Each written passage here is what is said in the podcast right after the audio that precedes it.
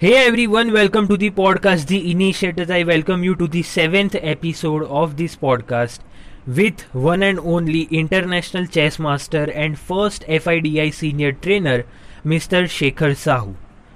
Well, we welcome you, sir. Hello friends सबको मेरा नमस्कार मैं Shekhar Sahu international master and FIDE senior trainer basically मैं उड़ीसा से हूँ मेरा एजुकेशन बरहमपुर सिटी में हुआ था उड़ीसा में और वहाँ पर ग्रेजुएशन के बाद मैं बम्बे चला गया। एक्चुअली मैं एक छोटा सा गाँव में से बड़ा हुआ है। Then my parents move to a small town in Brahmapur for the education of my brother sisters and myself and I graduated in Khallikote college Brahmapur तो बचपन में मैं आउटडोर गेम में बहुत इंटरेस्ट लेता था, खास करके फुटबॉल और बाकी जो है एथलेटिक गेम्स लेकिन अभी ऐसा हो गया कि क्लास जब भी एट्थ और नाइन्थ वो टाइम में मुझे बहुत बीमार हो गया।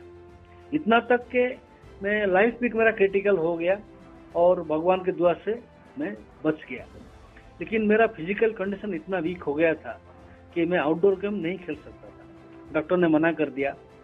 और sports and game was like my life so जब मैं कुछ नहीं खेल पाया तो अभी मैं कैरम स्टार्ट किया। तो एक बार कैरम खेलते खेलते मैंने देखा बगल में दो लोग चेस खेल रहे तो मुझे वो गेम देखते ही बहुत पसंद आया।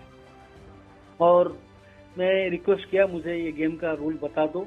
वो जो मिस्टर पीताम्बर पात्र करके एक रिटायर्ड आर्मी ऑफिसर थे वहाँ का। सो उन्होंने मुझे बताया और उनको भी चेस में बहुत दिलचस्पी था। तो उनके साथ मैं रोज सात आठ घंटा प्रैक्टिस करता था। इतना कम उम्र में भी वे बैठ के प्रैक्टिस करना इतना आसान नहीं है। बिल्कुल बिल्कुल। और मैंने काफ़ी इम्प्रूव किया। लेकिन उन, उसका भी एक लिमिटेशन था और धीरे धीरे बहुत जल्दी से मैं उनको हराने लगा। सो so, अभी मुझे पता लगा बरहमपुर टाउन में एक लाइब्रेरी था जहाँ पर लोग चेस खेलते थे। उस टाइम में ऐसा कोई ऑफिशियल चेस क्लब नहीं था। सो एक तेलुगु देशम मीन्स आंध्रा वासा तेलुगु लाइब्रेरी था, जहाँ पर वरंडा में लोग चेस खेलते थे। सो मैं वहाँ पर गया, लेकिन वो रूल थोड़ा अलग दिखता था मुझे, क्योंकि मैं जो खेलता था, वो पुराना इंडियन स्टाइल का गेम था, और ये इंटरनेशनल रूल का गेम था। लेकिन थोड़ा दिन में देखा और मुझे वहाँ पसंद आया तो मैं रोज वहाँ जाने लगा। सो मैं रोज जाता था, वहाँ चार सेशन था junior senior and veteran and expert top class so धीरे धीरे वन बाय वन ग्रुप मैंने क्रॉस करते गया। और विद इन दो तीन महीने के अंदर मैंने पूरा टॉप ग्रुप तक चला गया। मेरा गेम काफ़ी इम्प्रूव हुआ। और उसके बाद मैं कॉलेज ज्वाइन किया। कॉलेज में भी मैं चेस खेलना चालू किया और कॉलेज चैंपियन हो गया। कॉलेज में भी मैं बहुत टाइम चेस में जाता था क्लास बंक करता था। और चेस चेस में ही रहा मैं। दिन रात कॉलेज में चेस घर में आया तो अपना वो जो मेरा जो टीचर थे पीताम्बर पात्र रिटायर्ड आर्मी ऑफिसर उनके साथ खेलता था। एंड शाम को मैं जाके उधर भी खेलता था। सो पूरा का पूरा दिन में चेस में ही खेलता था। मेरा पेरेंट्स बहुत वरीड हो गए कि मेरा पढ़ाई विढ़ाई में इतना ध्यान नहीं है और सिर्फ़ चेस में ही रहा। So but there was limitation क्योंकि वहाँ पर लोग कोई किताब विताब या थियोरिटिकल नहीं देखते थे बस खेलते थे। तो एनी हाउ मैं वो वो सबके ऊपर मैं क्रॉस कर लिया और प्र, प्र, प्रैक्टिकली मैं वहाँ का बेस्ट प्लेयर हो गया। लेकिन आगे लिमिटेशन कुछ नहीं। So I wanted to play the state championship तो स्टेट चैंपियनशिप खेला सीनियर में मैं क्वालिफाई हो गया। सो जूनियर में भी क्वालिफाई हुआ रिप्रेजेंट करने के लिए स्टेट तो मेरा पहला आउटिंग था बेंगलोर जाना 1974 में। 1974 मैं बेंगलोर गया नेशनल जूनियर खेलने। सो so, वहाँ पर मैंने दो तीन अच्छा अच्छा प्लेयर को हराया, लेकिन मेरा इतना एक्सपीरियंस नहीं था। वो टूर्नामेंट राजा रविशेखर जीत गए। वो बहुत काफ़ी फ़ेमस प्लेयर है तमिलनाडु का। वो इंडिया का सेकंड इंटरनेशनल मास्टर भी है और काफ़ी लोगों को ट्रेन किया। दो बार नेशनल चैंपियन रह चुके हैं। और सेकंड आया बॉम्बे का Praveen Thipsay so it was good experience और खास करके मैं बहुत खुश हो गया क्योंकि मुझे बाहर जाने को मिला। पहले हमको बाहर जाने को चांस नहीं मिलता था। हमको देश दुनिया देखना था। सो एक छोटा सा टाउन से निकल के एक सिटी को जाना बहुत बड़ी बात है। या बहुत मुझे बहुत मज़ा आया बेंगलोर। वो टाइम में बेंगलोर इतना क्राउडेड नहीं था। पूरा हरा भरा ग्रीन था। रोड्स ब्यूटीफुल बहुत अच्छा लगा। सो so, आ गया। देन मैं स्टेट में सीनियर खेला और सीनियर में मैं टीम में आ गया। सो so, वहाँ पर नेशनल वो टाइम में बी और ए होता था। आजकल नाम चेंज हो गया चैलेंजर और प्रीमियर हो गया। तो जब ये नेशनल चैलेंजर को मुझे मौका मिला मैं पटना गया 1975 और गेम मेरा अच्छा प्रदर्शन हुआ। ऑफ़ कोर्स मेरे स्ट्रॉन्ग प्लेयर वेटरन थे तो वो भी मुझे अच्छा लगा 75 में। लेकिन अभी आगे का प्रोग्रेस नहीं हो रहा था क्योंकि मुझे कोई ऐसा दिग्ग मार्गदर्शन के लिए कोई अच्छा नहीं था। सो अचानक मेरे हाथ में दो तीन किताब मिला। कोई वहाँ का वेटरन प्लेयर मुझे एक दो किताब दिया और उनमें से काफ़ी सारी मैं टिप्स लिया। बहुत अच्छा लगा। Chess fundamental by Jose Raul Capablanca former world champion वो अच्छा बुक था। और जेडू मन का एक बुक था, बहुत अच्छा लगा। देन मेरा पिताजी मुझे बोला कि तुम ग्रेजुएशन कंप्लीट करो, आगे जो करना है करो। तो मैंने सोचा कैसे भी करके ग्रेजुएशन कंप्लीट करना है। लेकिन मैं स्कूल कॉलेज क्लास बंक करता था। बिलीव मी के एक महीना में मैं पूरा तीन साल का कोर्स कंप्लीट कर दिया ओह वाओ। एक एक महीने में दिन रात में दिन को पंद्रह घंटा अठारह घंटा बैठता था क्योंकि मुझे पिताजी बोला ग्रेजुएशन करना है तभी मैं तुमको आज़ादी दे दे। तो बस एक महीना में दिन रात काम किया और मेरा फ्रेंड्स मुझे नोट्स दिया। मेरा जो कॉलेज का क्लोज फ्रेंड थे उन्होंने मुझे नोट्स दिया और मैंने देखा और सक्सेसफुली मैं ग्रेजुएशन कंप्लीट कर लिया पास हो गया। तो अभी आगे का क्या है? तो मुझे चेस खेलना था। तो अचानक मुझे एक पोस्ट कार्ड आया। एक पोस्ट कार्ड आया कि महाराष्ट्र में सांगली में एक टूर्नामेंट है। सो तुरंत मैं निकल गया। अभी पिताजी ने नहीं रोका मुझे।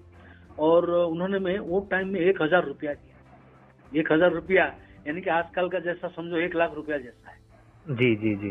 तो वो टाइम में यानी क्या मैं कह रहा हूँ सेवेंटी फाइव के टाइम जब सोने अच्छा। का भाव दो सौ पचास रुपया था और सोने का भाव तो पचास हज़ार हो गया ऐसा है। हाँ। सो दो सौ पचास रुपया सोने का भाव था। तो हम्म।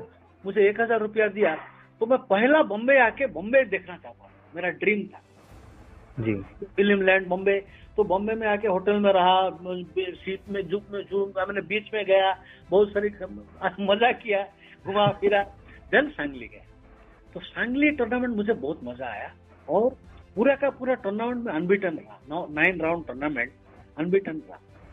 और मैं सोचा अभी घर चला जाएगा हो गया। बॉम्बे देखा, मज़ा आया। सांगली भी खेला अच्छा हुआ। तो उसके दरमियान मुझे बॉम्बे का एक chess player R S Barve से उनसे मुलाकात और उनके साथ मेरा गेम ड्रॉ हुआ। उनको मेरा गेम काफ़ी पसंद हुआ और गेम एनालिसिस किया। और बाद में उनके साथ दो तीन रहा और मैं बोला, ठीक है साहब, बहुत अच्छा लगा मिलके, मैं जा रहा हूँ। हम कभी फिर से मिलेंगे। तो उन्होंने कहा कि तुम अभी यहाँ तक आ चुके हो तो पुणे में खेलो बॉम्बे में खेलो और जाओ। अभी मैं बोला नहीं नहीं मुझे नहीं खेलना है। मैं उसलिए छुपाना चाहता था मेरा पैसा खत्म हो गया था। अच्छा। क्योंकि मैं बस होटल लॉज में रहता था खाना पीना मस्ती घूमना फिरना तो मैं परचेज करना ऐसा करके ऑलमोस्ट खत्म होने लगा। तो मैं ये बात कैसा बोलूँ? मेरे पास पैसा नहीं है। तो बहुत बहुत जब फोर्स किया। मैं बोला सॉरी सर मेरा पैसा खत्म हो गया है और मैं नहीं जान नहीं चाहता। वो बोला पैसे की बात है। तो सीधा सीधा बोलो अभी पैसा मैं आपको बोला मैं आपसे क्यों हेल्प लेगा? तो उन्होंने बोला ठीक है आप पिताजी को खत लिखो और मनी ऑर्डर से उनको पैसा भेजने को बोला आप खेलो। तो मैं उनका एड्रेस लिया और मनी ऑर्डर में पैसा मंगाया। पिताजी ने भेजा। वो पिताजी ने बोला चलो बाहर गया है कुछ कर रहा है जाने दो। हम्म। तो वैसे हमारा फैमिली बैकग्राउंड कुछ middle class family upper middle class family था। सो so, फाइनेंशियली अच्छा। कोई बुरा नहीं था। तो पिताजी ने पैसा भेजा और मैं पुणे खेला। पुणे में रानाडे टूर्नामेंट उधर भी मेरा अच्छा प्रदर्शन रहा। देन वो बारवे साहब बोला एक और टूर्नामेंट खेल के जा। मैं बोला बस हो गया साहब। बॉम्बे में आपको खर्चा नहीं होगा। बॉम्बे में मेरा घर में रहो आपको कुछ खर्चा नहीं होगा। खेल के जाओ। जब भी उन्होंने इतना इंसिस्ट किया तो मैं बॉम्बे में भी गया और मेरा वहाँ से नया चैप्टर खुल गया लाइफ का। हम्म। वो बॉम्बे का टूर्नामेंट काफ़ी स्ट्रांग था क्योंकि वहाँ नेशनल चैंपियन थे काफ़ी सीनियर प्लेयर थे और बॉम्बे का चेस फ़ील्ड बहुत स्ट्रांग है। तो वो टूर्नामेंट में मैं अनबिटन और सेकंड आ गया। अरे so all of a sudden it was a surprise to myself कि how can I come in such a strong field? और overnight I became a well known name in chess circle बहुत सब लोग मुझे जानने लगा। वन प्लेजेंट थिंग कि ये सब हो गया और uh, मैं बम्बे में फिर मेरे को अच्छा प्राइज मिला तो मैं शॉपिंग विपिंग करके घर लौट गया। तो भारवेज साहब का सपोर्ट मुझे काफ़ी अच्छा रहा। सो घर में लौट गया और back to the routine again वो समर वेकेशन था तो वापस चेस खेलना वही चल रहा था। फिर से मुझे एक लेटर आया कि औरंगाबाद में टूर्नामेंट में महाराष्ट्र में। तुरंत निकल गया। वो टाइम में चेस टूर्नामेंट बहुत कम होता था ऑर्गेनाइजर कम थे। सो मैं तुरंत निकल गया। लेकिन सैड थिंग जब भी मैं औरंगाबाद पहुँचा और हम्म। पता लगा अकोला अकोला का टूर्नामेंट था जब भी पहुँचा अकोला में कि टूर्नामेंट कैंसिल हो चुका है। अरे अभी ये तो बहुत बुरी बात है। मैं इतना खर्चा वर्चा करके आया मेरा कोई इनकम नहीं था। तो हम्म। चलो अभी आ गया मैं बोला अकोला से बॉम्बे होकर चला जाऊँगा। तो मैं गया मिला बॉम्बे में बारवे साहब को। बहुत खुश हो गए मुझे देखकर। तो उन्होंने बोला कि अभी तो तुम जा रहे हो तो अभी चार दिन के बाद टूर्नामेंट है खेल के जाओ। अरे बोला साहब नहीं नहीं बोला खेलो। तो वो टूर्नामेंट नाइन राउंड का था और मैं नौ से नौ गेम जीत के फ़र्स्ट आ गया। ओह वाह सो तुरंत अभी वहाँ पर मुझे बैंक से दो बैंक से पहला मुझे सेंट्रल बैंक का एक प्लेयर मिला और उन्होंने मुझे बोला कि हमारा बैंक में एक टीम का ज़रूरत है तो आपको चाहिए तो ज्वाइन करो। तो मैं खुश हो गया मुझे जॉब मिलेगा तो फाइनेंशियल फ्रीडम मिल जाएगा। जी। तो, तो मैं तुरंत एग्री कर लिया तो और एप्लीकेशन दे दिया। और उन्होंने बोला कि आपको दो महीना में हम रिक्रूट कर लेंगे क्योंकि प्रोसेसिंग टाइम जाएगा। तो थोड़ा दिन के बाद यूनियन बैंक में यूनियन बैंक ऑफ़ इंडिया का एक प्लेयर मुझे मिला मिस्टर एम एन अभयंकर बहुत सीनियर आदमी थे बहुत अच्छा आदमी थे। उन्होंने बोला तुम हमारा बैंक में ज्वाइन करो। मैंने कहा ऑलरेडी मैं सेंट्रल बैंक को एप्लीकेशन दे दिया है। वो बोला तुम अप्लाई करो जो बैंक पहला लेता है ले लो। तो मैंने हम्म। बोला ठीक है। और यूनियन बैंक ऑफ़ इंडिया दो हफ़्ते में मुझे रिक्रूटमेंट कर लिया। टू वीक्स में। और। As a sportsman and I prefer to because I was a fresh graduate तो मैंने कहा मैं रेगुलर एग्ज़ाम देगा और ज्वाइन करे। पास हो गया विथ रिकॉर्ड डिस्टिंक्शन अच्छा हुआ मार्क अच्छा मिला। रेगुलर में मिल गया। फिर भी स्पोर्ट्स फैसिलिटी मिला। और यूनियन बैंक ऑफ़ इंडिया मुझे इतना फैसिलिटी दिया जो कोई भी स्पोर्ट्समैन को टाइम में नहीं मिलता। क्रिकेट छोड़ के क्रिकेट छोड़ के कोई भी स्पोर्ट्समैन को नहीं मिलता ऐसा हो गया कि मैं यूनियन बैंक में पहला पहला इतना नहीं था। तो मैं कलकत्ता में एक टूर्नामेंट खेलने गया 1977 में। हम्म। और वो टूर्नामेंट काफ़ी स्ट्रांग था क्योंकि सारे नेशनल प्लेयर को बुलाया गया। और मैं वो टूर्नामेंट जीत गया केम फ़र्स्ट अरे वाह। तो, तो ये कोई बड़ी बात नहीं है, लेकिन तकदीर की बात है कि हमारा बैंक का एक वेरी सीनियर ऑफिसर जयस भटनागर, वो टाइम में वो डेप्यूटी जनरल मैनेजर थे। वो कलकत्ता कोई दो, दौर में गए थे ऑफिशियल और देखा Union Bank of India Shekhar Sahu अरे बोला, ये कौन है? तो वो बोला, बॉम्बे का है। तो उन्होंने ऑफ़िस गया तो भी मैं, बॉम्बे लौटा, मुझे बुलाया। बोला, तुमने कभी बताया नहीं? तुम अच्छा से? मैं बोला, सर, बताया, मैं खेलता हूँ। ना, तुमको क्या फैसिलिटी चाहिए आगे इम्प्रूव करने के मैंने कहा कुछ नहीं बस मुझे अनलिमिटेड लीव चाहिए और daily half an half day concession चाहिए स्टडी करने के लिए. बोला पूरा पूरा कंसेशन दे देते हैं आपको. तो मैंने थोड़ा हाफ़ डे काम करता था हम्म। और हाफ़ डे चला जाता था चेस स्टडी करने और अच्छा। कोई भी टूर्नामेंट अनलिमिटेडली हर कोई टूर्नामेंट में जाता था और थोड़ा बहुत फाइनेंशियल सपोर्ट था। धीरे धीरे इतना हो गया कि हम लोग नेशनल जीतने लगे यूनियन बैंक के लिए। यूनियन बैंक टीम 10 साल रूल किया। नेशनल टीम सब जीतते थे हम इंटर बैंक जीतते थे नेशनल में हमारा परफॉर्मेंस सो बैंक इतना खुश हो गए कि हमको पूरा फ्री छोड़ दिया और टोटल सपोर्ट किया। Full any leave and expenses total free तो ये। It was like a boon so because of Union Bank I came tremendously but ये जो है इतना आसान नहीं है। जब मैं बम्बे में पहुँचा it was struggling where to stay कहाँ रहेगा क्या खर्चा करेगा। और मुझे बार बार पिताजी से पैसा लेना अच्छा नहीं लगता। तो अभी वहाँ से बारवेज साहब मुझे एक, एक जेंटलमैन से इंट्रोड्यूस कराया एम के गवांडे वो बहुत सीनियर आदमी थे बहुत सपोर्ट करते थे। तो उन्होंने मुझे नाम के वास्ते एक मैनेजर का जॉब दिया। उनका एक ट्यूटोरियल क्लास में मैनेजर टाइम हफ़्ते में सिर्फ़ एक घंटे का काम। हफ़्ते में एक घंटे का काम है। महीने में तीन चार घंटा दिया और उन्होंने वो टाइम में मुझे कुछ दो सौ पचास रुपया देते थे। That was also good money मेरा एक्चुअल अच्छा। खर्चा होता था सौ रुपया। खाना रहना सब खर्चा जाना जाना मिलके। तो। सपोर्ट के एंट्री फ़ी खर्चा करना इधर उधर जाना वट तो चार पाँच महीने में यूनियन बैंक में जब मैं लग गया तो यूनियन बैंक के बाद मेरा तो तकदीर खुल गया। आई स्टार्टेड प्लेइंग फ्रीली लेकिन ऐसा है वो टाइम में हमको कोई गाइडेंस नहीं था। हम एक लेवल तक पहुँच गया। वो टाइम में इंडिया में रेटेड प्लेयर बहुत कम। थे बेसिकली फ़र्स्ट रेटिंग वॉज़ बाईस सौ रेटिंग था। और वो टाइम में रेटेड प्लेयर कुछ दस बारह पंद्रह थे बस। तो रेटिंग टर्नआउट ही सपना था। तो संभव मुझे रेटिंग मिला। और यूनियन बैंक का सपोर्ट से मैं इंटरनेशनल टूर्नामेंट खेलने के लिए भी तैयार हो गया सो क्योंकि आईएम बनने के लिए बाहर जाना ज़रूरी था। वो टाइम इंडिया में रेटिंग टूर्नामेंट के सीधे बरस बरस में एक दो होता था बस। अच्छा। सो बाहर जाना ज़रूरी लेकिन बाहर जाएगा तो खर्चा बहुत है बैंक तो इतना सपोर्ट नहीं देगा। तो I started playing nearby tournament Sri Lanka tournament और बांग्लादेश टूर्नामेंट और सिंगापुर, मलेशिया। बैंक का थोड़ा सपोर्ट हो मेरा खुद का, क्योंकि मैं बैचलर था तो मेरा इतना खर्चा नहीं था तो सेव करके मैं धीरे धीरे आसपास का इंडिया का टूर्नामेंट खेलने लगा लेकिन नॉब नहीं हुआ तो आई एम बनना बहुत मुश्किल था। तो मेरा एक स्टूडेंट था, बॉम्बे में वन पारसी लड़की थी। तो वो सरनाज मिस्त्री वो टाइम में, कि उनको फ्री वो टाइम में कोचिंग विचिंग नहीं था, मैं डिस्कशन करता था और बांड्रा में रहता था तो उनको मैं सपोर्ट किया एनालिसिस वगैरह वगैरह। तो उनका जो अमेरिका में शादी हो गया, अमेरिका चली गई और वहाँ पर उससे सेटल हो गई। तो एक बार अचानक तीन चार साल के बाद वो आई और उन्होंने मेरा नंबर ढूंढा। कैसे भी करके यूनियन बैंक से सारे ब्रांच में जाके इधर उधर फ़ोन करके ढूंढा मेरा नंबर और मुझे फ़ोन किया। बोला तुम आके मिलो। जी। मिला मैंने। बोला तुम अभी कैसे मैं बोला खेल रहा हूँ कोई स्कोप नहीं है। तो बोला तुम अमेरिका आना चाहते हो? मैं बोला मज़ाक कर रहे हो क्योंकि अमेरिका कहाँ मैं कहाँ और वहाँ का खर्चा वहाँ का फेयर बोला मैं हूँ उधर मेरा हस्बैंड और मेरा बच्चे है विल सपोर्ट यू बस तुम आ जाओ। तो उन्होंने मुझे सारे गाइडेंस दिया अमेरिकन वीसा अप्लाई करो सब हेल्प किया और मैं अमेरिका पहुँच गया। यूनियन बैंक मुझे वो टाइम में आई मीन पाँच हज़ार वो टाइम में लगभग ऐसा तो पूरा नहीं दिया।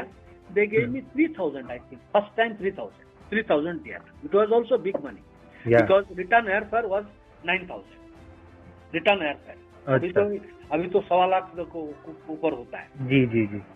तो मैं पहुँच गया और उनका हस्बैंड आके रिसीव किया। उनके घर में गया। तो उन्होंने मुझे चेस क्लब में लिया, सबको इंट्रोड्यूस कराया और मैंने रजिस्ट्रेशन करा लिया। तो उसके बाद छह महीना में एक आईएम नम कर दिया। तो जो है lot of people help me R S Barve sahab M K Gawande साहब माय फ्रेंड सरनाज मिस्त्री कैनेडी एम एन बैंकर ये सब एक के बाद, एक के बाद मुझे हेल्प किया। लेकिन अभी वहाँ पर एक आई एम नम हो गया। तो मेरा my mother father were worried मेरा मम्मी ने बोला ये लड़का वहाँ सेटल हो जाएगा वापस कभी नहीं आएगा। तो उसको बुला लो। तो उन्होंने खर्च लेके बोला तुम तुरंत आओ। तो मेरा अभी आईएम नम हो गया है। बस एक छह आठ महीना एक साल में मैं जीएम की तरफ़ जाएगा। तो उन्होंने बोला नहीं आ जाओ। तो तो मुझे वापस आना पड़ा। जैसे आया 1984 में तुरंत मेरा शादी करा दिया। तो मैं अभी जा नहीं पाएगा जी। तो अभी बैंक में था और स्टार्टेड बट अभी नॉर्म के मैं सोचा चलो छह महीना और जाएगा नॉर्म करके वो टाइटल फिनिश करके आ जाएगा। हम्म, तो उसमें क्या हुआ मैं वापस गया और मुझे अभी ये सब है वहाँ पर एंट्री फ़ी बहुत है आने जाने का खर्चा रहना खाना खर्चा। लेकिन वो टाइम में वहाँ का एक बिजनेसमैन वेल्दी बिजनेसमैन उनको चेस में बहुत लगाव था तो उनका साथ मेरा कनेक्शन हुआ। जेम्स बर्क जिम बर्क मेरा फ्रेंड अच्छा। तो अच्छा। उन्होंने मुझे हायर किया कि उन्होंने उन्होंने बोला कि मैं बिज़नेस के चक्कर में बाहर जाता हूँ और मेरा करस्पॉन्डेंस गेम ऐसा ही चला जाता है। तो आपने रिप्लाई करो। जब भी मैं आऊँगा साथ में करेंगे। जब भी मेरा absent में आप रिप्लाई करो। जी। तो उन्होंने 200 करस्पॉन्डेंस गेम खेलते थे। तो हर रोज 15-20 कार्ड आता था और वो पोजीशन लगा के मैं एनालिसिस करता तो हर पोजीशन को मैं अच्छी तरह एनालिसिस करके रिप्लाई लेता यानी कि रोज में सात आठ घंटा उसके ऊपर काम करता तो और उन्होंने मुझे अच्छा पेमेंट दिया। Very good payment you are giving तो वो सब मेरे को फाइनेंशियल इतना सपोर्ट हुआ कि मेरा कोई फाइनेंशियल का कोई टेंशन ही निकल गया। कहीं भी जाओ, खर्चा करो, कुछ भी करो, कोई प्रॉब्लम नहीं था। रहना, खाना, सबका मिट गया। और ऊपर ओवर एंड अब मेरा गेम काफ़ी इंप्रूव हो गया। बिकॉज़ मैं अभी करस्पॉन्डेंस गेम एनालिसिस किया, बहुत सारे बुक मुझे पढ़ना पड़ा। और लिटरेचर मिलता था मेरा फ्रेंड सरनाज मिस्त्री से। वो कैनेडी हो गई। सरनाज मिस्त्री कैनेडी हो गई। तो उनके पास लिटरेचर था टूर्नामेंट था। अमेरिकन का famous chess club New York में मनाटन चेस में रोज जाता था मैं। तो all of a became I became very strong तो वहाँ पर जाके मैं सेकंड नंबर कर और बहुत हो गया। अभी वापस आ गया। अभी कोई टूर्नामेंट नहीं आई ट्राइड आसपास में कोई नहीं। इंडिया में वो टाइम में एक साल में एक ही टूर्नामेंट होता। अच्छा। तो और उसके लिए लंबा लाइन लगता था क्यों? कि किसको चांस किसको चांस मिलेगा? तो उसमें से कि मेरा कलकत्ता में चांस था। कलकत्ता में चांस था मेरा। तो मैं वो टाइम में जब भी गया तो दूसरे को दे दिया। वो टाइम में थोड़ा यू नो हर जगह में थोड़ा पक्षपात होता है लोकल लोग दे देते हैं। तो वो टाइम में जो federation they gave to another player who was below मेरा रैंकिंग से नीचे था। अभी मैं मुझे बहुत दुख हुआ कि डिप्रेशन क्योंकि चांस एक बार एक बार साल में मिलता है वो भी गया। तो ऐसा करके मैं सोचा वापस जाएगा अमेरिका। हम्म। मेरा दो नाम हो चुका था। तो मैं वापस गया और ये मेरा लास्ट था क्योंकि वो टाइम में रूल था पाँच साल के अंदर कंप्लीट करना है। तो लास्ट तीन चार महीना बचा था। तो अमेरिका गया मैं वर्ल्ड ओपन खेला और मेरा टाइटल हो गया। और मैं ग्रैंड मास्टर की तरफ़ भी बढ़ रहा था। और चलो टाइटल हो गया मैं इमिडिएटली नेक्स्ट डे ही फ़्लाइट पकड़ के आ गया। तुरंत। I didn't want to stay America तो मुझे इंडिया ही अच्छा लगता था। दो वहाँ पर का वहाँ का जो शान शौकत वहाँ का जो पैसा ग्लैमर वो बहुत अच्छा था। तो हो सकता है मैं अमेरिका में रहने से बहुत कुछ पैसा कमाता था। क्योंकि as a chess player also मैं वहाँ अच्छा कमाई किया। मेरा सैलरी से ज़्यादा मिलता था। बट एनी anyway, मैं मेरिड था तो वापस आ गया।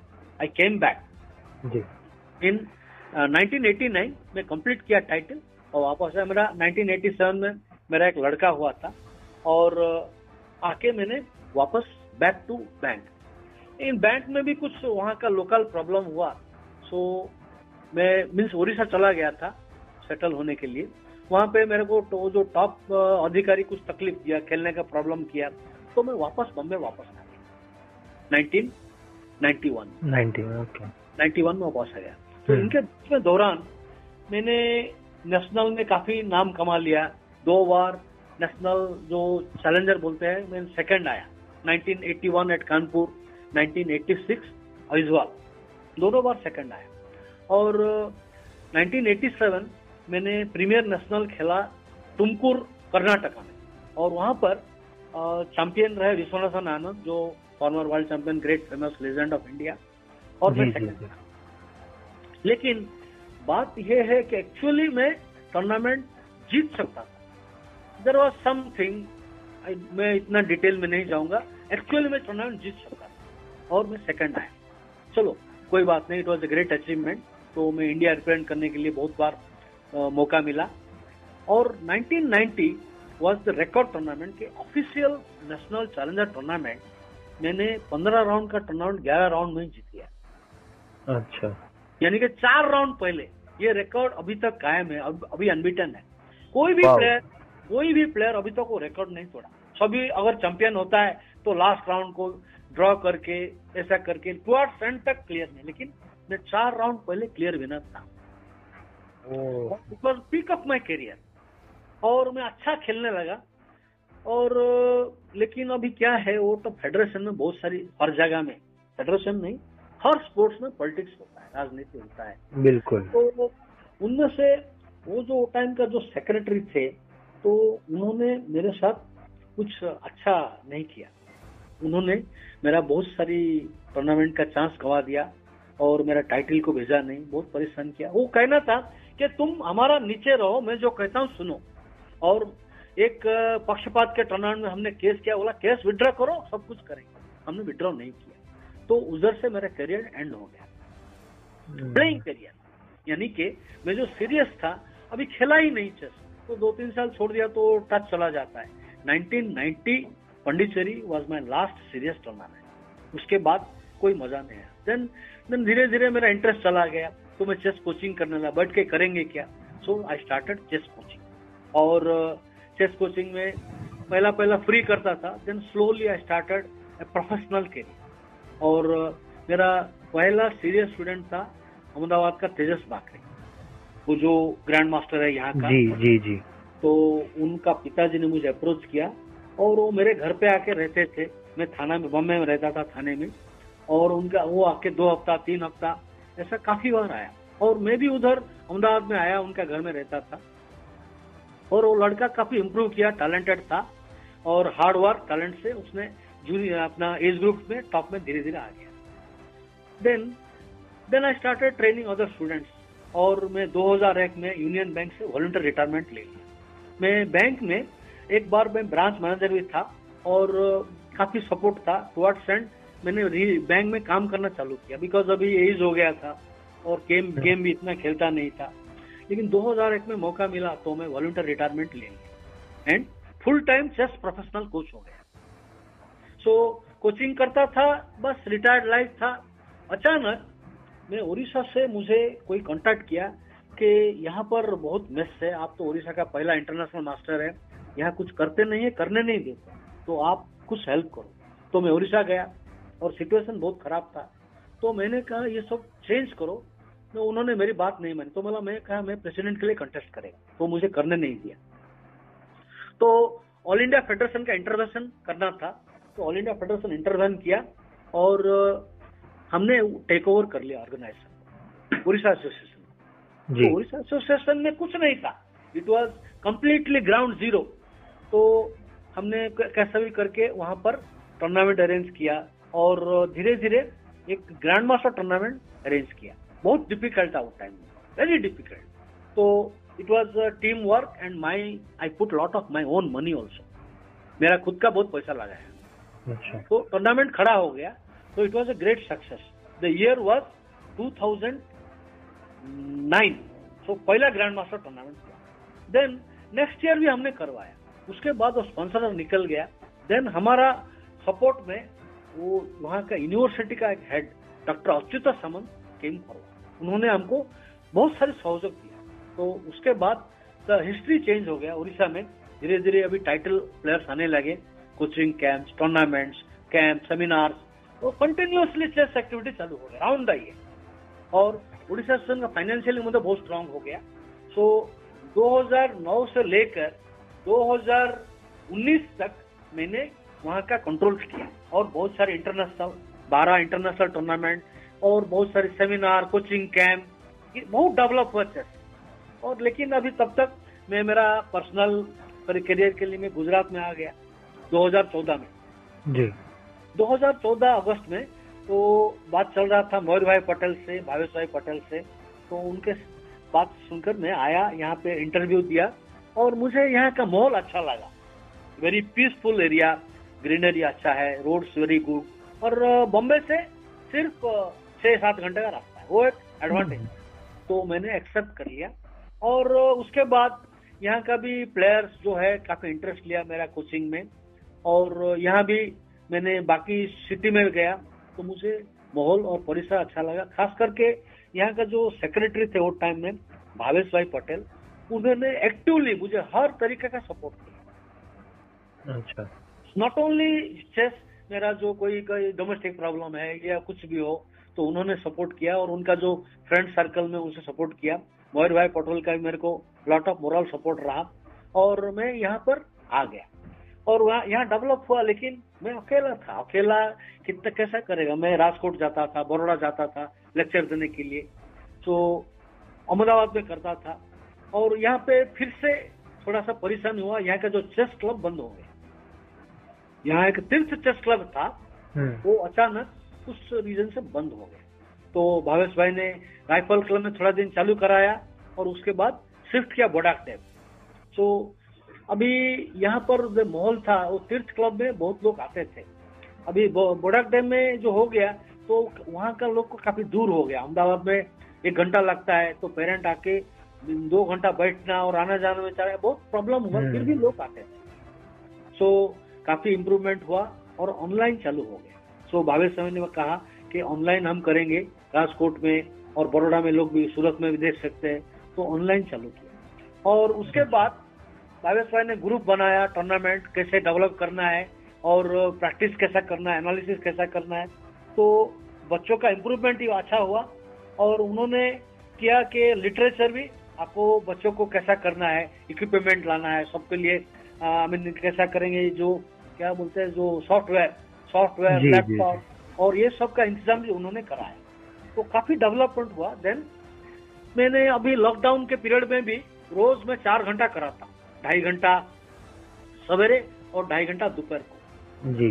मेरा परिवार के बारे में मेरा वाइफ है स्कूल टीचर और मेरा एक लड़का एक लड़की है और लड़की जो है तो आर्किटेक्ट किया और बॉलीवुड फ़िल्म में असिस्टेंट आर्ट डायरेक्टर है। तो अच्छा। तो अभी उसमें फ़िल्म में काफ़ी वो सेटिंग में इंटरेस्ट लिया और उसका जो आर्किटेक्चर का क्वालिफिकेशन उसको हेल्प किया और जो लड़का है वो ग्रेजुएशन किया बीबीए यानी कि बीएमएस बीबीए करते हैं। उसके बाद एमबीए भी फॉलो कर रहा था और उसको चेस में भी काफ़ी इंटरेस्ट था, मेरा गेम देख के। और ही वेरी गुड प्लेयर तो एक टूर्नामेंट में उसने एक जीएम को, एक आईएम को भी हराया और आईएम नाम का एकदम नज़दीक था हाफ़ ए पॉइंट और मैं कहा, मैं मेरे साथ बैठो एनालिसिस करो, हो जाएगा। बोले, मेरे साथ से कोचिंग नहीं लेता था। और वो गेम हार गया। उसके बाद उसको इंटरेस्ट चला गया कि मैं आई एम नॉम नहीं हो आई एम नहीं हो सकता है छोड़ दिया। और बाद में फिर से चेस गेम में आया और कोचिंग चालू किया। सो so, बॉम्बे में रह के वो भी कोचिंग करता है। और लड़की जो है वहीं पर बॉम्बे में है वाइफ टीचर है। और मैं अहमदाबाद में आते जाते रहता हूँ महीने में एक बार दो बार कभी कभी छुट्टी दिन देख के सैटरडे संडे देख के। तो अभी तो लॉकडाउन में तो पाँच महीना हुआ मैं गया नहीं। वहाँ पर भी हालत बुरा है यहाँ भी हालत ऐसा ही है। लेकिन ऑनलाइन क्लासेस चल रहा है। सो so, अभी ये जो है मेरा लाइफ फुल ऑफ़ स्ट्रगल हर मोड में जी, मुझे जी. कोई ना कोई सपोर्ट करने आता हम्म। कोई ना कोई। देखिए मेरा जब स्कूल खत्म हो गया अभी बारिश बारवे मुझे बहुत सपोर्ट किया। और हम्म। बॉम्बे में आया मिस्टर गवर्नर ने सपोर्ट किया जॉब दे जब जब भी मेरे को आई एम नोम का टाइटल की ज़रूरत था मेरा फ्रेंड सरनाज मिस्त्री और बाद में शादी किया सरनाज कैनेडी उन्होंने मुझे सपोर्ट किया अमेरिका। और यूनियन बैंक में ज्वाइन करने के लिए मिस्टर एम एन अबैंकर ने सपोर्ट किया। और मेरा जो फ्रेंड सर्कल है वो मैं सब में पॉपुलर था। बॉम्बे में मेरा एक फ्रेंड विवेक स्टड़ेकर उनका घर में रहता था। और जो चेस्ट मॉल हर जगह में मुझे पूरा का पूरा सपोर्ट था। I was very friendly in nature और सबके साथ मिलता जुलता था। जैसा मेरा कोई ईगो नहीं था। इवन दो मैं नेशनल टॉप में आ गया चीन में फिर भी मैं सबको मिलता था डिस्कस करता था हेल्प करता था वट एवर पॉसिबल जी। और ऑर्गेनाइजेशन में आया 2009 से 2019 तक। उसके बीच में मैं खेल, खेलता था, लेकिन सीरियस नहीं था। तो 2019 में मैं ऑर्गेनाइजेशन छोड़ दी मैं ऑल इंडिया फेडरेशन में तीन बार सुन के वाइस प्रेसिडेंट हुआ था नौ साल, और वो भी मैं अभी छोड़ दिया। अभी उड़ीसा ऑर्गेनाइजेशन में छोड़ दिया कि डिफ़िकल्ट है, अहमदाबाद में रह के वहाँ जाना ऑर्गेनाइज करना, और ये भी ऊपर से मेरा ये प्रोफेशनल कोचिंग तो इसके लिए अभी ऑर्गेनाइजेशन छोड़ के मैं अभी पूरा टाइम चेस कोचिंग में हूँ। और, बस गुजरात में स्पोर्ट्स अथॉरिटी के साथ जुड़ा हूँ और भावेश भाई के साथ हूँ। जी जी जी। मतलब बहुत ही स्ट्रगलिंग लाइफ रही है आपकी आप बचपन से अभी तक की। और जो मेन टर्निंग पॉइंट जो आया आपका वो बॉम्बे टूर्नामेंट से आया था। बॉम्बे टूर्नामेंट से आ गया और बारहवें साहब के लिए। वैसे कि हम्म। मेरा स्ट्रगलिंग लाइफ बॉम्बे नहीं है क्योंकि जब तक मैं कॉलेज का एंड था तब तक मैं एंजॉयड माई लाइफ क्योंकि अच्छा। हमारा घर में कोई फाइनेंशियल प्रॉब्लम नहीं था। तो घर में नौकर वाकर थे काम करना नहीं पड़ता था कुछ भी। और पिताजी भी ऐसा मेरे को कोई प्रॉब्लम ही नहीं था।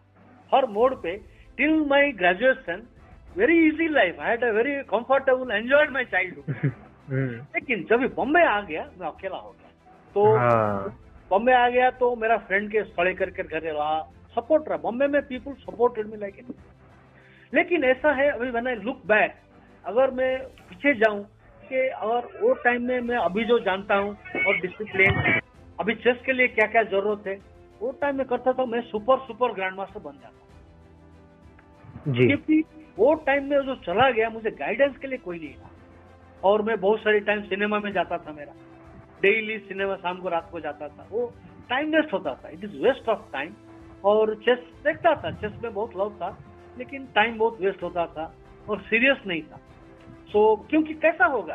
क्योंकि एक मैं ट्वेंटी थ्री हंड्रेड क्रॉस कर आगे हो जाता ही नहीं। इंडिया में तेईस सौ के ऊपर चार पाँच प्लेयर है तो कैसा जाए? सो इंडिया में अभी प्लेयर ही कम था। सो आई हैड अ सचुरेशन हो गया। आगे डेवलपमेंट नहीं होता। कितना भी करो उतना ही रहेगा। तो इंटरेस्ट चला गया। लेकिन जो अमेरिका गया वो करियर हम्म। में टर्निंग पॉइंट आ गया। वहाँ पर मैं आईएम हो गया और तुरंत आ गया। शायद अमेरिका में एक साल और रहता था तो मैं जीएम हो सकता था। और माय लाइफ में पाँच बार मिस किया मैंने जीएम में आधा आधा आधा पॉइंट में पाँच बार मिस किया five times so it was really pity और बेसिकली हम्म। मैं मेहनत नहीं इतना ही किया। लेकिन अगर मेहनत डिसिप्लिन वो टाइम में करता था तो डेफिनेटली मैं हो सकता था। सो नेवर माइंड कोई लाइफ में रिग्रेट नहीं है। Enjoying life also is important तो I was also doing journalism मैं इंडियन एक्सप्रेस के लिए आठ बार आठ साल काम किया है। अच्छा। तो मैं बहुत सारे आर्टिकल लिखता था। चेस छोड़ के मैं जिम्नाजियम पे आर्टिकल लिखा। चेस छोड़ के मैंने बाकी स्पोर्ट्स का भी लिखा। और चेस का मैं लिखता था आर्टिकल और रिपोर्टिंग ऐसा सब करता था। So it was also good experience अच्छा। So so, yes yes, uh, ये थी आई एम शेखर साहू की लाइफ स्टोरी और इसी के साथ हमारा फ़र्स्ट सेगमेंट जो है लाइफ स्टोरी ये खत्म होता है। So let's start our second segment that is solving situation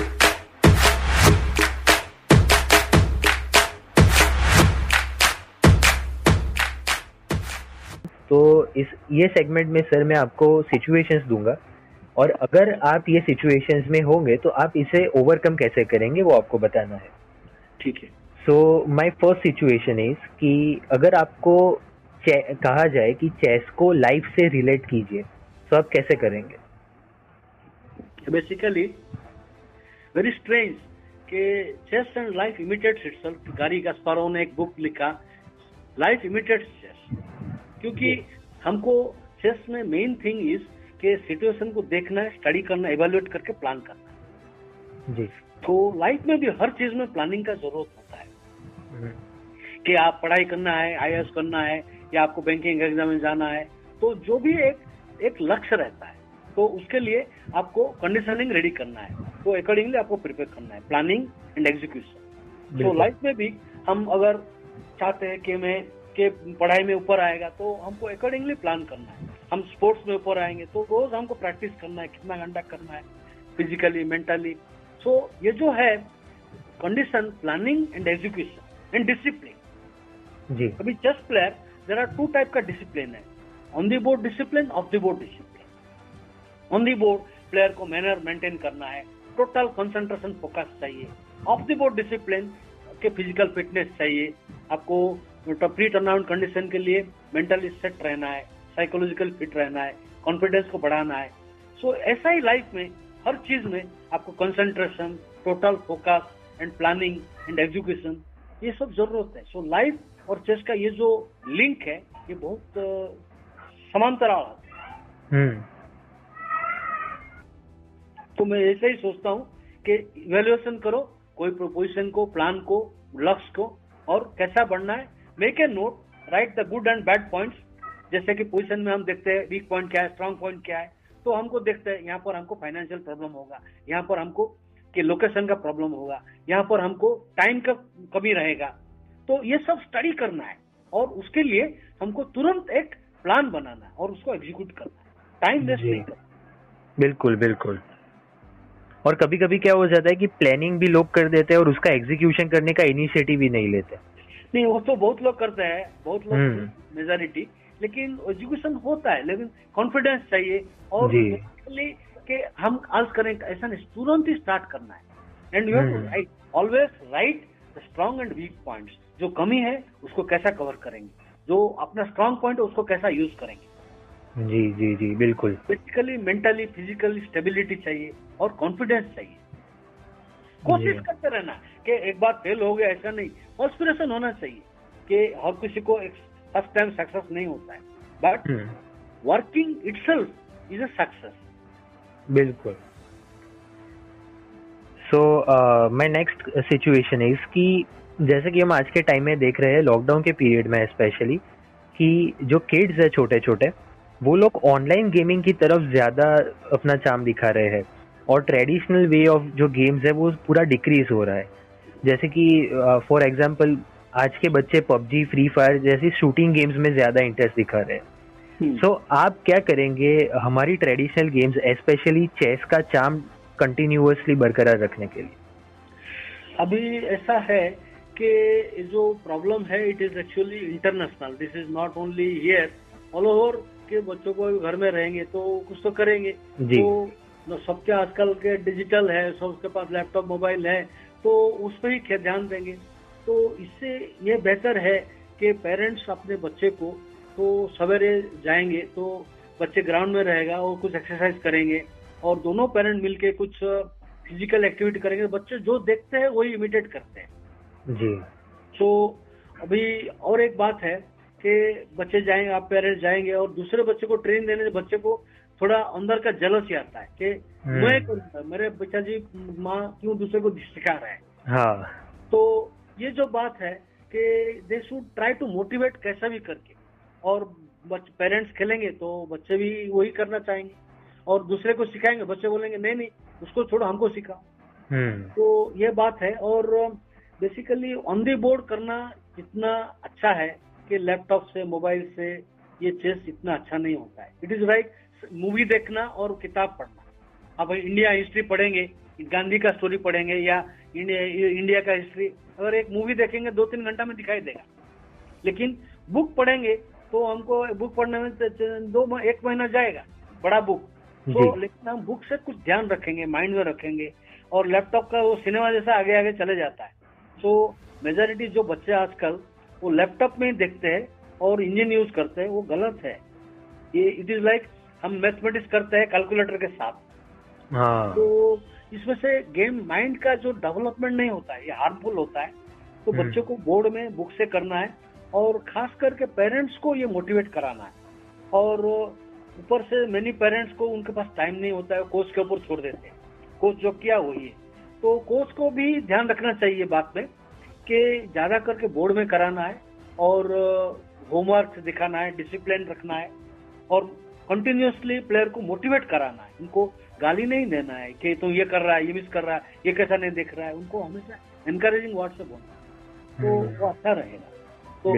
इसीलिए हम मोटिवेट कर सकते हैं और चेस का जो है आगे बढ़ा सकते हैं बिल्कुल बिल्कुल ऑनलाइन टूर्नामेंट कराना है क्योंकि अभी तो डायरेक्ट करना नहीं है हो सकता है ये प्रॉब्लम जैसे मैं देख रहा हूँ कि दिसंबर तक सुलझ जाएगा मोस्ट लाइकली हाँ जी।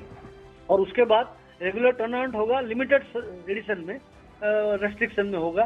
तो दिसंबर तक हमको अभी घर में वो पोजीशन देना है और ऑनलाइन का टूर्नामेंट मैं मैं खेलूँगा लड़के को बोलेगा तुम बोर्ड लगाया करो मुँह बताता हूँ मैं कि ये मुँह क्या आंसर क्या है ऐसा। हम्म। तो time is the main thing and ये इंटरनेशनल प्रॉब्लम है अभी ऑल ओवर वर्ल्ड का। बिल्कुल सर और जैसे कि हम देख रहे हैं अभी कि आपने भी अभी बोला कि एक कोच का रिस्पॉन्सिबिलिटी बनता है कि अपने स्टूडेंट्स को कहे कि आप ये जो डिजिटल वे में जा रहे हैं उससे अच्छा कि आप इधर आइए तो आपका माइंडसेट भी अच्छा डेवलप होगा। और ये जो बोर्ड गेम्स है वो आपका माइंड भी ज़्यादा जल्दी से डेवलप करेगी। बिल्कुल बिल्कुल। तो ये जो है कोचेस का जो रेस्पॉन्सिबिलिटी बताया तो ये सही है। और basically coach is the stepping stone to student success for building a career और। कोच का जो एक्सपीरियंस जो अंडरस्टैंडिंग ये पास करना है। जी। जो कोचेस क्या करते mainly I will tell you मैं सारे कोच के बारे में नहीं बोलता मेजोरिटी कोचेस वो प्रोफेशनल हो जाते हैं। वो भी उनका भी लिमिटेशन है उनको दूसरे स्टूडेंट के पास जाना है तो पूरा का पूरा ध्यान नहीं दे पाते हैं। जी। तो उनको पूरा ध्यान देना है स्टूडेंट का डेवलपमेंट में। और जो टैलेंटेड स्टूडेंट है उसके खास ध्यान देना है। बिल्कुल। और जैसे कि हम हमारे नेक्स्ट क्वेश्चन की तरफ़ बढ़ रहे हैं तो ये क्वेश्चन भी इसी से रिलेटेड है कि जैसे अभी जो डिप्रेशन का माहौल भी साथ में क्रिएट हुआ है सो कब अभी ऐसा हो रहा है कि बहुत सारे बच्चे चेकमेट की सिचुएशंस में फंस जाते हैं। तो एक टीचर का और कोच का ऐसा तो क्या इम्पैक्ट रहता है स्टूडेंट की लाइफ में कि वो अपने स्टूडेंट को ऐसी सिचुएशंस में से बाहर निकाले। अभी बेसिकली क्या है ये जो टीचर और स्टूडेंट का जो है बॉन्डिंग होना चाहिए बॉन्डिंग यानी basically they should like each other they should accept each other अभी देखिए पेरेंट्स और चाइल्ड का रिलेशन से ये और डीप है। देखिए फॉर एग्ज़ाम्पल द पेरेंट्स जो बचपन में सिखाते हैं वो बच्चा लाइफ लॉन्ग ध्यान रखता माँ जो कहती है ये सही है ये गलत है पिताजी बोलते हैं ऐसा नहीं करना है। सो so, ये बात उनका दिमाग में बैठ जाता है। बिल्कुल। सो so, ये जो टीचर जो है तो उनको टोटली डिसिप्लिन कराना है। फॉर एग्ज़ाम्पल अभी भले आप दो दो डायग्राम दिखाओ और अच्छी तरह दिखाओ और उनको उनको समझाओ कि ये किए बगैर आप नहीं होगा और शॉर्टकट मेथड नहीं दिखाना चाहिए। हो सकता है जैसे कि एग्ज़ाम में हम दस क्वेश्चन दे देंगे और दस में नौ क्वेश्चन आ गया तो बच्चा तो टॉप में आ जाएगा। लेकिन बच्चे को उसके टोटल सब्जेक्ट का ग्रस्त नहीं रहता। सो so, कोचेस को ऐसा ट्रैप नहीं दिखाना है। जैसे कि अभी मान लो मैं मैं हिस्ट्री एग्ज़ाम देना चाहता हूँ। और कोई कोई ट्यूटोरियल में मुझे बोला ये पंद्रह क्वेश्चन पढ़ो उसमें से दस आएगा और अच्छा अच्छा करो। होता है ऐसा ही होता है। तो लेकिन बच्चे को पूरा का हिस्ट्री का ग्रस्त नहीं रहता है। मार्क अच्छा करेगा लेकिन सब्जेक्ट पूरा माइंड में नहीं रहता है। सो so, ऐसा नहीं होना है कि बच्चे को ट्राप दिखाना है और उसका फाउंडेशन स्ट्रांग नहीं करना है। तो बच्चे को फाउंडेशन स्ट्रांग करना है। So then only become strong अगर फाउंडेशन स्ट्रांग नहीं है बच्चा एक लेवल तक जाके अटक जाता है। और एक बार अटक गया आगे कभी बढ़ेगा नहीं क्योंकि माइंड में जो जाता है वो बाहर निकलना मुश्किल होता है। सो कोचेस को पहला फाउंडेशन तैयार करना है। लाइक कोच पहला से एंड गेम से चालू करना है then middle game then opening लेकिन मेजोरिटी कोचेस ओपनिंग में ही चालू कर देते हैं। सो so, वो गलत है क्योंकि बच्चे वो रॉन्ग ओपनिंग से बाहर नहीं आते। So this is a general problem और यहाँ का नहीं ऑल ओवर वर्ल्ड है। और ये जो है प्रोफेशनलिज्म टाइम टाइम के बात होता है। So whatever this the coach should guide properly and maintain a balance between his professionalism and the discipline and guidance. जी और कहा जाता है ना कि जो टीचर है वो सेकंड पेरेंट्स की जैसे ही काम करता है एक बच्चे की लाइफ में। बिल्कुल मैंने कहा बॉन्डिंग है। For example for example if my teacher says so it is like my parent just मेरा पेरेंट जैसा है। वो कहता है ये ये मत करो तो मुझे नहीं करना है। और you have to trust the teacher बिल्कुल। And you have to analyse अब टीचर ने बोला ये क्वेश्चन ऐसा ऐसा अच्छा है। तो मैं जाके खुद देखेगा और मैं करेगा सवाल, ये क्यों अच्छा है, ये क्यों नहीं है? तो आंसर टीचर देगा, नहीं तो बुक से देखेगा। सो प्लेयर को मेहनत करना है। मेहनत के बगैर कुछ भी नहीं मिलेगा लाइफ में। चाहे स्पोर्ट्स हो, पढ़ाई हो whatever so lot of hard work ये गारी कस्पारो वर्ल्ड में इतना रिकॉर्ड बनाया क्योंकि वो बचपन में चार साल की उम्र में चेस चालू किया। और जब उसका फ्रेंड सर्कल बच्चे सब ग्राउंड में खेलते थे, हँसते थे, वो चेस बोर्ड में बैठ के काम करता था। सो ये बात है कोच को प्लेयर का मूड भी देखना है उसको फिजिकली फिट कराना है। It is necessary coach should know that only healthy body can have healthy mind तो बच्चे को एक घंटा कैसे भी करके फ़िज़िकल एक्टिविटी कराना है। और द कोच uh, को अभी दे शुड सी दैट बच्चा एंजॉय करता है। यू शुड सी कि बच्चे का जो स्टाइल है उसी हिसाब से दिखाना है। बच्चा अटैकिंग है तो उसको हमको अटैकिंग गेम दिखाना है। बच्चा अगर पोजिशनल प्लेयर है तो उसको उसी हिसाब से तैयार करना है। हमको बच्चे को फोर्स नहीं करना है। तुमको यही करना पड़ेगा ये यही लाइन में जाना पड़ेगा। सो so, एक स्टूडेंट का और जो टीचर का एक बंडिंग है दोनों एक दूसरे को समझना चाहिए। जी। तो this is very important and that for example Semyon Furman great coach था। उनके लिए कार्पो इतना ऊपर है। Because of him he became world champion so there are lot of coaches played main role in the career development लेकिन आजकल ऐसा one to one coaching बहुत कम है। ये सब जमाना बदल गया कि मेरा करियर में मैं वन टू वन कोचिंग बहुत किया। So, मेरा स्टूडेंट्स पाँच ग्रैंड मास्टर है दस इंटरनेशनल मास्टर है और दो वुमेन ग्रैंड मास्टर है और पाँच वुमेन इंटरनेशनल मास्टर है। इन सबको मैं one to one training one to one training दिया। और अच्छा हुआ उनका अच्छा तो मुझे भी अच्छा लगता है। वो काफ़ी आगे जा चुके हैं अभी। और उनका सक्सेस में मुझे भी खुशी मिलता है। बिल्कुल। और बिकॉज़ ऑफ़ दैट ऑल्सो मुझे वर्ल्ड चेस फेडरेशन ने फिडे सीनियर इंडिया का फ़र्स्ट फिडे सीनियर ट्रेन में हूँ। Because of this only because of this के I achieved success through my students so bonding of teacher and student तो बताया आपको अभी। बिल्कुल। और इसी के साथ हमारा सेकंड सेगमेंट जो है सॉल्विंग सिचुएशंस ये एंड होता है। And we are moving towards our third segment that is your thoughts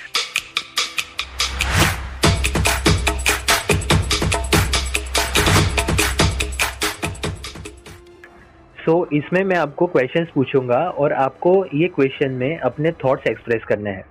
ji. So my first question is कि कहा जाता है कि चेस uh, हमें communication skills aptitude recognisation patterns और बहुत सारी चीज़ों में मेनली ये दो चीज़ों में कि कम्युनिकेशन स्किल्स और एप्टीट्यूड ये दो चीज़ों में हेल्प करती है। So so, Yeah. आपके व्यूज़ क्या है कि ये डज इट रियली हेल्प्स ये it is really help because हम जब चेस खेलते हैं ना को it is always a continuously non stop एक मोनोलॉग चलता है। आप हम अंदर अपने आप से बात करते हैं कि मैं ये खेलेगा तो ये आएगा। वो ओपन ये खेलेगा। It is just analysis going on it is a monologue मैं अभी थ्रेट देगा तो कैसा बचाएगा? और वो कैसा मैं होता तो कैसा बचाता था? So it is a continuous dialogues go on that is monologue inside so player बोलता नहीं है लेकिन माइंड में उसो रहता है। सो। नॉर्मली चेस प्लेयर्स जो है ये very good in analysis of a situation और communication they go right to the point so communication skill is very good among the chess players जी और माय नेक्स्ट क्वेश्चन इज़ कि what are your views on origin of chess वैसे actually ये हर जगह में कहते हैं ये चेस इंडिया का ओरिजिन है। करीब करीब सही है क्योंकि there is also proof for example अभी इंडिया का जो कोई पुराना बुक में तो 1200 साल पहले एक बुक में चेस का प्रॉब्लम रहा 1200 साल पहले। जी। तो ये जो कहते हैं कि कोई एक ब्राह्मण ने ये मुँह गेम इन्वेंट किया और राजा को दिखाया राजा को बहुत खुश हो गया। और उन्होंने जो स्टोरी बताया राजा बहुत खुश हुए। पहला उन्होंने बताया कि गेम का क्यों इतना अच्छा है? तो उन्होंने बताया मुझे अगर ये गेम का समझाना है तो एक स्क्वायर में एक चावल रखो दूसरा स्क्वायर में दो तीसरा स्क्वायर में चार ऐसा करते कर राजा बोला इतने से बात है तो रखो। लेकिन जब ये आधा ही बोर्ड हुआ तो तो पूरा राज, होल राज्य का सब राइस खत्म सो अभी इट इज़ वो गिनने के लिए हाँ। हज़ारों सौ सौ लोग बैठे चावल लिए और हम्म, चावल खत्म हो गया। तो चेस का जो है इतना वेरिएशन है तो राजा बहुत खुश हो गए। द गेम का अनलिमिटेड है। सो ये कहावत है और एक कहावत है कि मंदोदरी ने ये सिखाया था रावण को। हम्म, तो जो भी है एक इंडियन गेम है और इंडिया से पर्सिया गया और पर्सिया से ये रशिया में या अदर कंट्रीज़ में गया। सो और ये जो है शक मात सहार मात और पुराना लिटरेचर है। ये दिखाता है कि एक आदमी ने पूरा लाइफ उसका निकाला चेस का हिस्ट्री निकालने के लिए। तो वो एक सिद्धांत में आ गया कि ये चेस इंडिया से ही चालू हुआ ऑल ओवर वर्ल्ड गया। हाँ और ऐसा भी कहा जाता था कि चेस पहले डाइस से खेले खेली जाती थी और बोर्ड जिसमें हंड्रेड से भी ज़्यादा स्क्वायर्स होते थे उसमें खेला जाता था ये चेस गेम इसके बारे में तो नहीं मालूम लेकिन जो चेस है पहला इंडियन स्टाइल वो पीस मूवमेंट अलग था।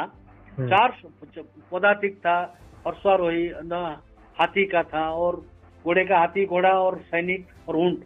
सो ये जो स्टाइल ये था और उनका ऊँट का चाल तीन स्क्वायर जाता था। आजकल पूरा जाता है। पौन मुँह एक जाता था आजकल पौन दो ही जा सकता है। सो सारे पौन क्वीन नहीं होता था। आजकल सारे क्वीन होता है। थोड़ा रूल चेंज हो गया। लेकिन लेकिन ये हंड्रेड स्क्वायर ये सब मुझे नहीं मालूम। ये शायद कहाँ से दूसरा होगा। So this is not very authentic जी। सो ये एक कॉमन क्वेश्चन मैं मेरे सारे पॉडकास्ट में पूछता हूँ कि बीइंग अ चेस मास्टर आप हमारी सोसाइटी में क्या कंट्रीब्यूशन देंगे कि जिससे हमारी सोसाइटी को एक आइडियल सोसाइटी बनने में हेल्प हो? अभी ऐसा देखिए अभी ये जो गेम चेस है ये। प्लेस वेरी इंपॉर्टेंट रोल कि एक तो है ये very interesting and entertaining game और अभी आप एक गेम जीतेंगे तो आपको बहुत खुश आता है। लेकिन जैसा कि म्यूज़िक सुनने में लोग खुश हो जाते हैं। जी।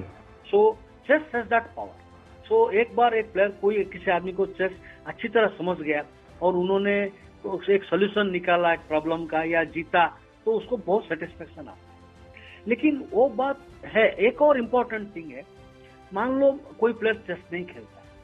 तो उसका जो कुछ तो करेगा माइंड विल डू समथिंग जी। तो इसमें भी engage in other bad activities like like playing with mobile laptop Instagram और क्या क्या नहीं है आजकल।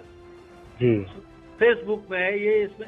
सो ये सब टाइम बर्बाद करने से अच्छा जो चेस में है तो ये अच्छा एक रहता है कि you are getting good mental exercise number one number two हमारा प्राइम मिनिस्टर जो है वो बोलते हैं अगर कोई चेस खेलता है he will not commit suicide because any time he will analyse the position position depression में जाएगा तो मुझे अभी क्या करना चाहिए? एनालिसिस करेगा।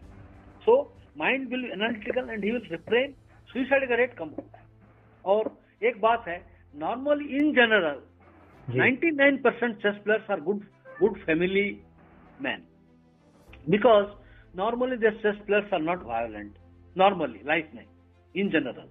and they do the planning or they also do some mistakes they do neglect certain factors for sake of the game but normally chess players are good family men they are good husband good father and uh, very caring and also positive attitude always so chess players they don't waste time unnecessarily they come to the point so chess helps in life to avoid some unwarranted bad things जो है वो निकाल के positive angle में जाते हैं। So I think chess is good जैसा कि अभी इंडिया का जो एजुकेशन पॉलिसी कोर्स चेंज हुआ yeah. उसमें they included yoga and chess ये बहुत अच्छी बात है।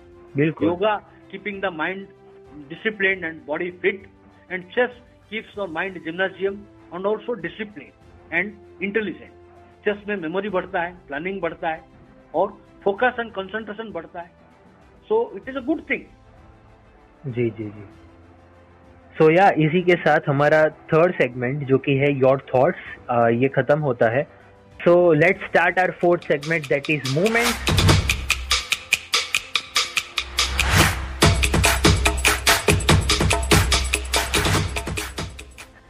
so इसमें मैं आपको तीन चीज़ें पूछूँगा। फ़र्स्ट की आपकी हैप्पीएस्ट मोमेंट कौन सी थी लाइफ में? सेकंड आपकी सैडेस्ट मोमेंट कौन सी थी? और थर्ड कि आपने अपनी लाइफ में सबसे बड़ा इनिशिएटिव कौन सा लिया है? So let start with the happiest moment sir अभी हैप्पीएस्ट मोमेंट जाएँगे तो जब भी मैं uh, 1987 प्रीमियर चैंपियनशिप वो टाइम नेशनल है तुमकुर कर्नाटका वो टूर्नामेंट में इंडियन टीम में टॉप में मैं पहली बार आया। So I was second I was very happy it was happiest moment of my life that I am in the top and I can मैं इंडिया रिप्रेजेंट कर सकता हूँ और इंडियन टीम में मैं हूँ। सो so, एक प्लेयर का ड्रीम होता है। So it was one of my happiest moment really वो बहुत बड़ी बात होती है कि इंडिया को रिप्रेजेंट करने का और उसमें भी आप सेकंड रैंक पे आ जाए। सो या जो ग्रैंड मास्टर और फॉर्मर वो टाइम में ग्रैंड मास्टर थे बाद में वर्ल्ड चैंपियन हुए। अच्छा और सेकंड आप थे? हाँ मैं सेकंड था। अच्छा अरे वाह। So what was the saddest moment of your life अभी फिर से saddest moment there is no particular thing क्योंकि I take it life as it comes but I missed my GM Nom in this Spain was a very sad moment because वो tournament में मैं अच्छा प्रदर्शन किया था और आधा पॉइंट में मेरा मिस हो गया। उससे पहले भी मिस हुआ था क्योंकि वर्ल्ड ओपन में मिस किया लेकिन मैं आईएम टाइटल में इतना खुश हो गया था कि जीएम टाइटल नाम मिस हुआ मुझे इतना दुख नहीं हुआ। अच्छा। 1989 में। लेकिन स्पेन में जो मिस किया 97 98 एरिया में it was very sad because उसके बाद मैं सोचा मैं आगे जीएम नहीं बन पाऊँगा क्योंकि उम्र भी हो रहा है। सो so, एक प्लेयर का जो एम्बिशन रहता है जीएम बनने के लिए सो so, नहीं हो पाएगा। So I miss my chance so it was very sad at that time but it's temporary but it doesn't matter. या और ज़्यादा काफ़ी सारी सिचुएशंस को सैड भी नहीं बना देना चाहिए। मतलब हाँ और फिर वो आपके मन पे हावी हो जाता है कि नहीं ये मैंने नहीं किया मैंने और एक रिग्रेट ले जाता है लाइफ में। जी जी। जी so what was the biggest initiative of your life अभी देखा जाएँगे तो मैं 1984 में तो मैं अमेरिका गया। It was really unthinkable unthinkable क्योंकि जब अभी मेरे पास कोई सपोर्ट नहीं है कोई फाइनेंशियल ऐसा नहीं है और अमेरिका जा रहा हूँ without any clear cut situation just एक फ्रेंड का कांटेक्ट में। तो दिस वॉज़ इनिशिएटिव अभी खुद का टिकट अरेंज करना और के इतना रिस्क लेके इतना बड़ा शहर में जाएगा कोई हेल्थ का प्रॉब्लम हुआ अभी रिस्क भी बहुत है तो टूर्नामेंट का इतना खर्चा है। तो एनी हाउ मुझे सपोर्ट मिला but the initiative I took was really worthwhile अगर मैं नहीं लेता था तो मैं नहीं अभी तक आगे लाइफ में कहीं कुछ नहीं कर सकता। लाइक मेनी मेनी फ्रेंड्स वो आई एम नहीं हो पाए। बहुत स्ट्रांग प्लेयर थे और उनको मौका नहीं मिला। सो so, सिचुएशन में थोड़ा सपोर्ट मिला बट मेरा इनिशिएटिव बहुत इंपॉर्टेंट था। और वहाँ जाके इंटरनेशनल टूर्नामेंट में भाग लेना और विथ रिस्क तो मैं तीन बार अमेरिका गया खेलने में। बेसिकली अमेरिका में सात आठ बार जा चुका हूँ। इंग्लैंड में भी। अच्छा। ऑल ओवर वर्ल्ड में करीब करीबन मेरे लाइफ में करीबन eighty ninety times I have gone abroad for playing and coaching अरे वाह। सो so, मेरा काफ़ी एक्सपीरियंस है।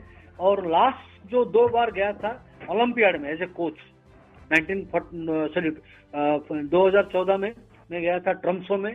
एज इंडियन वुमेन टीम का कोच बोल के। और 2018 में मैं गया था इधर बातुमी में। सो वर्ल्ड फेडरेशन स्पॉन्सरशिप था।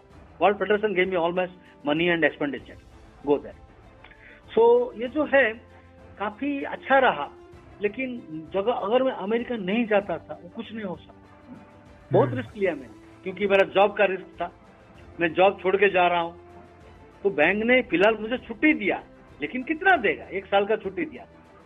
सो वो भी एक रिस्क था और ऊपर से वहाँ का रहना खाना वो सब खर्चा। Anyhow the second time जब अमेरिका गया तो मैं मेरे जेब में सिर्फ़ दो डॉलर था जब मैं न्यूयॉर्क में लैंड हुआ। अच्छा। दो डॉलर लेकर तो मैं पहुँच रहा हूँ अमेरिका। लेकिन मुझे मालूम था कि चेस क्लब जाने के लिए एक डॉलर काफ़ी है और घर आने के लिए एक डॉलर काफ़ी है। दो डॉलर में काम हो जाएगा। और I will make money there I will do coaching playing tournament मेरा मेन इनकम था प्लेइंग ब्लिज गेम अच्छा। यानी कि पाँच पाँच मिनट का जो गेम है ना हाँ हाँ हाँ हाँ वो बिट बैट गेम्स था मेन और easily I was making money so bet game खेलना और कोचिंग करना। तो उसमें से आई सर्वाइव इनफैक्ट मेरा ज़रूरत था जो है हर महीना में समझो मेरा ज़रूरत तीन सौ चार सौ डॉलर मैं बारह सौ डॉलर कभी कमा कमाता अरे वाह। तो it was insufficient money मेरे पास बेहतर जी। So it is important the initiative is very important life में suppose a boy likes a girl he to take the initiative and go and tell I love नहीं तो ऐसा ही रह जाएगा। जी तो बिल्कुल। बुक में लिखेगा आई लव यू वैसा ही रह जाएगा बुक में। जी तो जी boy has to take initiative हर चीज़ में। बिल्कुल। You go in politics you go in organisation you have to take अभी ऑर्गेनाइजेशन में गया and I took the initiative कि मैं ग्रैंड मास्टर टूर्नामेंट करना है। ये सपना है। अभी बाहर का पच्चीस लोग को बुलाएँगे बीस कंट्रीज़ से और उनको इतना खर्चा आना जाना prize money it is something unthinkable लेकिन मैंने जाके किया ऑर्गेनाइज भुवनेश्वर में मैं बाहर रहता था लेकिन किया।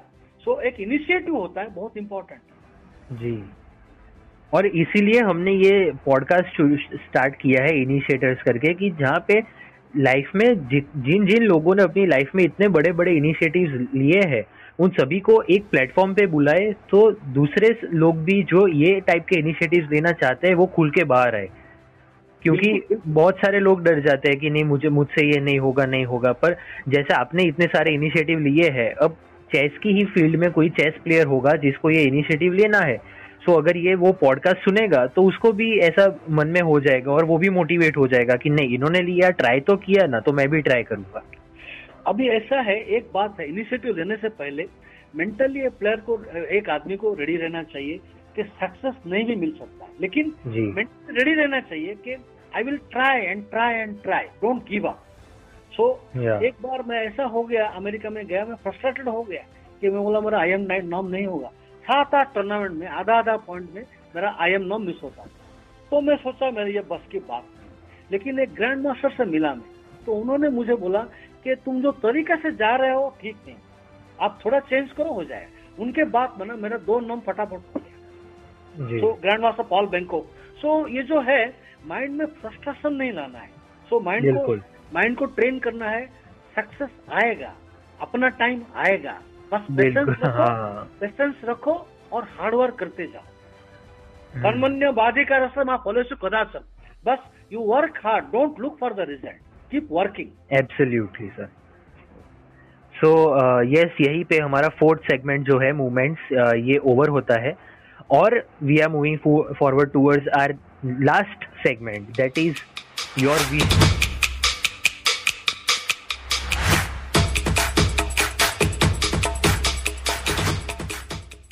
so sir आपका विजन क्या है? और आपका ड्रीम क्या है? मेरा एक्चुअली विजन है कि कि मैं लास्ट अभी तो मैं कोच फुल टाइम कोच हूँ। मैं लास्ट तक मेरा लाइफ का कोचिंग ही करते रहूँगा। और I basically like to write I like write books I like to so basically ये जो है टाइम नहीं होता है। और मेरा टेक्नोलॉजी टेक्निकली मेरा टाइपिंग वेकिंग इतना स्पीड नहीं है। तो अभी अच्छा। नया चीज़ लाया कि ये जो लॉकडाउन के बाद वीडियो से चालू हो गया। सो ये एक रिवोल्यूशन जैसा हो गया मेरा माइंड में कि अभी बिना लिख के मैं वीडियो भी बना सकता हूँ चेस का बुक अरे So- सो ये जो मैं वीडियो अभी तैयार करूँगा मैं सोचता हूँ मेरा माइंड में बहुत सारी है चेस का काफ़ी वीडियो में बनाऊँगा। That is maybe one thousand hour का मेरा टारगेट है। अरे वाह। वन थाउज़ेंड आवर वीडियो बनाऊँगा like a syllabus like a development so this is one of my ambition and vision जो है मैं सोचता हूँ मैं अगर मौका मिले तो टीम को तैयार करूँगा। सो so, जो इंटरनेशनल लेवल पे जा सकते हैं और अभी जैसे जैसे मेरा एक्सपीरियंस हो रहा है मेरा कोचिंग का अंडरस्टैंडिंग और बढ़ रहा है कि बच्चों को क्या ज़रूरत है। Good player is not a good coach a player can be low but his thinking can change a lot. So जैसे कि बैंकों ने कहा मुझे बस बस पंद्रह मिनट में मेरा पूरा का पूरा थिंकिंग बदल गया. So it is very important the coach की कोचिंग हिसाब से मुझे अच्छा अच्छा टैलेंट को आगे बढ़ाना है और वीडियो कुछ क्रिएट करना है। और मैं चाहता हूँ इंडिया वर्ल्ड का नंबर वन चेस स्टेट हो कंट्री हो। वाह तो वे विश की ऑर्गेनाइजेशन आपके छोड़ दूँगा। ऑर्गेनाइजेशन छोड़ के सिर्फ़ कोचिंग पे ध्यान दूँगा। और basically I love to play chess so हो सकता है अभी दो तीन साल के बाद में खेलना चालू करेगा। अच्छा। सो वी विश कि आपके सारे विजन और ड्रीम फुलफिल हो जाए। और यस uh, yes, uh, इसी के साथ हमारा जो ये पॉडकास्ट है with one and only international chess master and first F I D E senior trainer that is Shekhar Sahu ये एंड होता है and we are very much thankful to you sir कि आप आज हमारे साथ ज्वाइन हुए। बहुत बहुत धन्यवाद। मेरा आप सबको नमस्कार। थैंक यू वेरी मच नमस्कार सर थैंक यू जय हिंद। जय हिंद।